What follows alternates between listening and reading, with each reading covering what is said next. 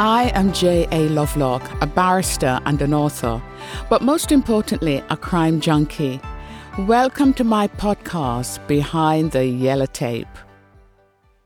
The case of Ethel Major leads us to another poison case taking place in Lincolnshire. The year is 1934. Ethel and Arthur Major seemed like just a normal couple living an ordinary life in Kirkby on Bain, a rural part of Lincolnshire. They had met during the closing months of the First World War, after Arthur had been sent home wounded from the front. They married in the summer of 1918, and subsequently a son was born to them whom they called Lawrence. However, behind the scenes of this ordinary life, their marriage was one of frequent quarrels and bitter disputes. Things apparently came to a head when gossip began to circulate in their village about Ethel's younger sister, Oriel. Oriel was actually Ethel's daughter, born out of wedlock.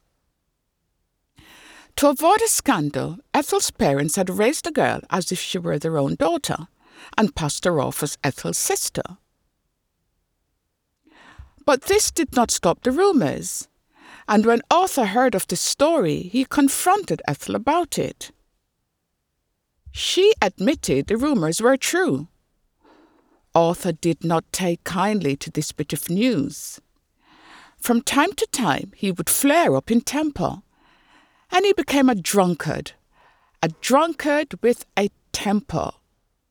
Not normally a good combo. The marriage turned nasty. Both Ethel and Arthur went to great lengths to attack each other. Arthur even put out an advert in the local newspaper saying he refused to be held responsible for any debts his wife ran up. Ethel in turn contacted a firm where Arthur worked as a truck driver, telling them he was too drunk to be driving. Nasty goings on. At some point in this sordid story, Ethel received anonymous letters telling her that her husband, Arthur, was having an affair with their neighbour, a Rose Kettleborough. It was the last straw for Ethel, and as far as what was reported, Ethel began to think of ways to rid herself of her tiresome husband once and for all. What did she have in mind? Suffice it to say, Soon after Ethel began to think of ways to rid herself of Arthur, Arthur fell ill. On May 22nd, in fact. He fell ill after eating a corned beef sandwich prepared by Ethel. Corned beef being one of the nation's favourite foods at the time. A doctor was called to see Arthur. He could see that Arthur was in great pain. Arthur was also suffering from muscle contractions that caused his limbs to jerk. The doctor gave Arthur some opium. He seemed to recover, even turning up for work the next morning.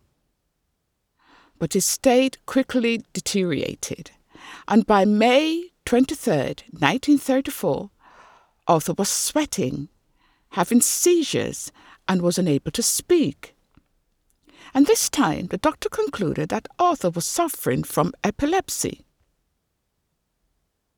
But the very next day, Ethel calmly turned up at the doctor's surgery and told him that her husband, Arthur, had died. Poor Arthur is dead at 44. Then Ethel briskly got down to the business of organizing Arthur's funeral. The police at first believed the doctor's verdict that Arthur had died of epilepsy. But soon a more sinister explanation for Arthur's sudden death emerged. On the day of Arthur's funeral, the local police received an anonymous letter which said that Ethel had poisoned Arthur. The letter was signed fair play. As mourners assembled at the parish church of St. Mary's, police who had obtained a warrant to delay Arthur's funeral arrived and halted the service. This fair play letter almost certainly came from Ethel, Arthur's neighbour, Rose Kettleborough, who had claimed that Ethel had poisoned their dog with a corned beef sandwich and that the dog had died. The letter went on to accuse Ethel of poisoning Arthur in a similar way. And an autopsy in London found strychnine in Arthur's body. He had died of two doses of strychnine. An autopsy on the dog also found the same strychnine rat poison. Ethel had poisoned Arthur's corned beef. The case filled newspapers and gripped corned beef loving Brits everywhere. Ethel was brought in for questioning. She protested her innocence, but she made a fatal wrong move. She told detectives that she did not know Arthur had died from strychnine poisoning. No one had told her about the test results showing Arthur had been killed by strychnine. Police carried out a search of Ethel and Arthur's home, searching for evidence of strychnine, but none was found. But they decided to search the house of Ethel's father, Tom Brown, and they found a bottle of strychnine in a wooden chest in his room. Tom Brown told the police officers that he had lost the key to the chest ten years earlier, and he never found it again.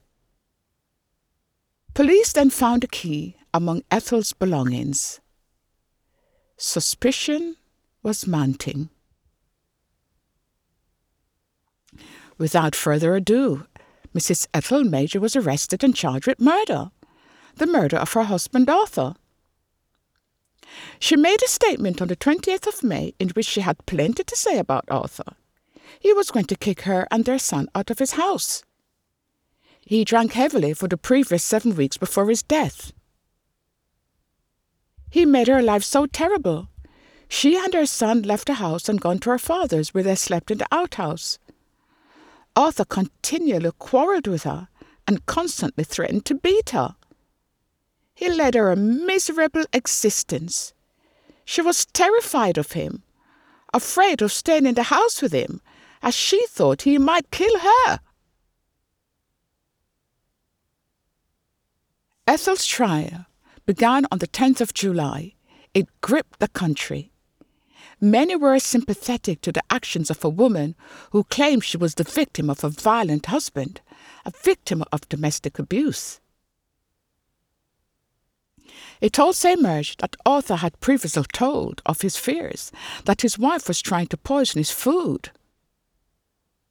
On one occasion, he threw his sandwiches away at lunchtime, telling a colleague, I am damn sure that woman is trying to poison me. Remember Rose Kettleborough, the neighbour? Well, the jury also heard that love letters from her to Arthur were found among Arthur's possessions in his bedroom. Ethel also stated that Arthur had been getting his own food, which he kept in the larder for the night. He packed it up and took it out with him in the mornings. He did not want to leave any of his food in the pantry in the daytime. The reason being, he did not intend to keep or to feed her and their son. Despite all the above, the jury took 10 minutes, yes, 10 minutes, to find 42 year old Ethel Major guilty of the wilful murder of her husband, Arthur. But the jury wasn't done yet, no. Not only had they found Ethel guilty, but they also wished that a strong recommendation for mercy be given to the prisoner, that being Ethel. I never understand this. It takes 10 minutes, 10 quick minutes to find someone guilty of murder, and then you ask for them to be shown mercy? I don't get that. Nonetheless, when the judge asked Ethel if she had anything to say upon her verdict of guilty, she said, Yes, I am innocent. On hearing the sentence of death, Ethel collapsed into the arms of a police officer, sobbing, sobbing, sobbing as she was carried away. To save poor Ethel's life, the good people of Kirkby-on-Bain, all 300,000 of them, including the Lord Mayor of Hull, campaigned for a reduction of Ethel's sentence and to spare her life. The Lord Mayor claimed that the forthcoming execution caused great distress to the entire female population of Hull, who did not wish to see a woman and mother walk to the gallows. A telegram was even sent to the king, begging for mercy, all to no avail. Ethel Major would never live to see another Christmas Day. On the 19th of December 1934, Ethel was hanged at Hull Prison by Britain's most famous executioner, Albert Pierrepoint. In the last 48 hours of her life, she was reported to be in a state of emotional collapse. She was in such distress she had to be half carried to the scaffold.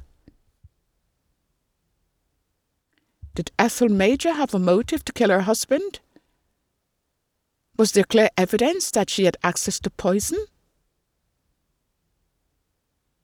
There was no evidence that Ethel had taken the strychnine from her father's box, only that she had access to a key that opened it.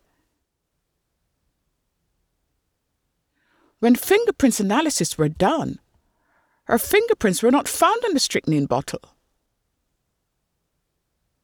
Were the jury sure that it was Ethel who had poisoned her husband? It appears Ethel Major was convicted largely on suspicion and circumstantial evidence. Even though some say she had the means, the motive, and the opportunity.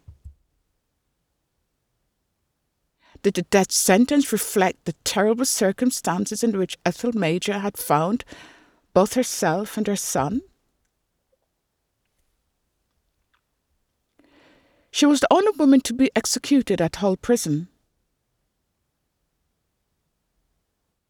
Ethel Major is buried in an unmarked grave in the prison grounds.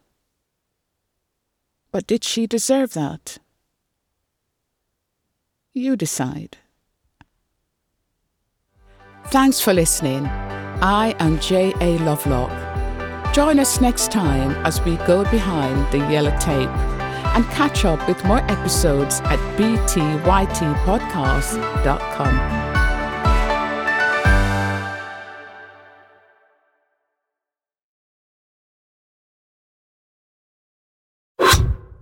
So, when the scammer uses the hypnotic method of building rapport, then they create dysfunctional, delusional reality.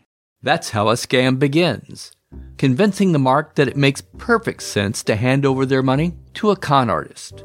The Scams and Cons podcast tells you how scams are run. You'll hear how people are convinced to buy fake art, buy machines that print money, or steal your house. I get a phone call from my wife, and she let me know that they had decided to move all our stuff out.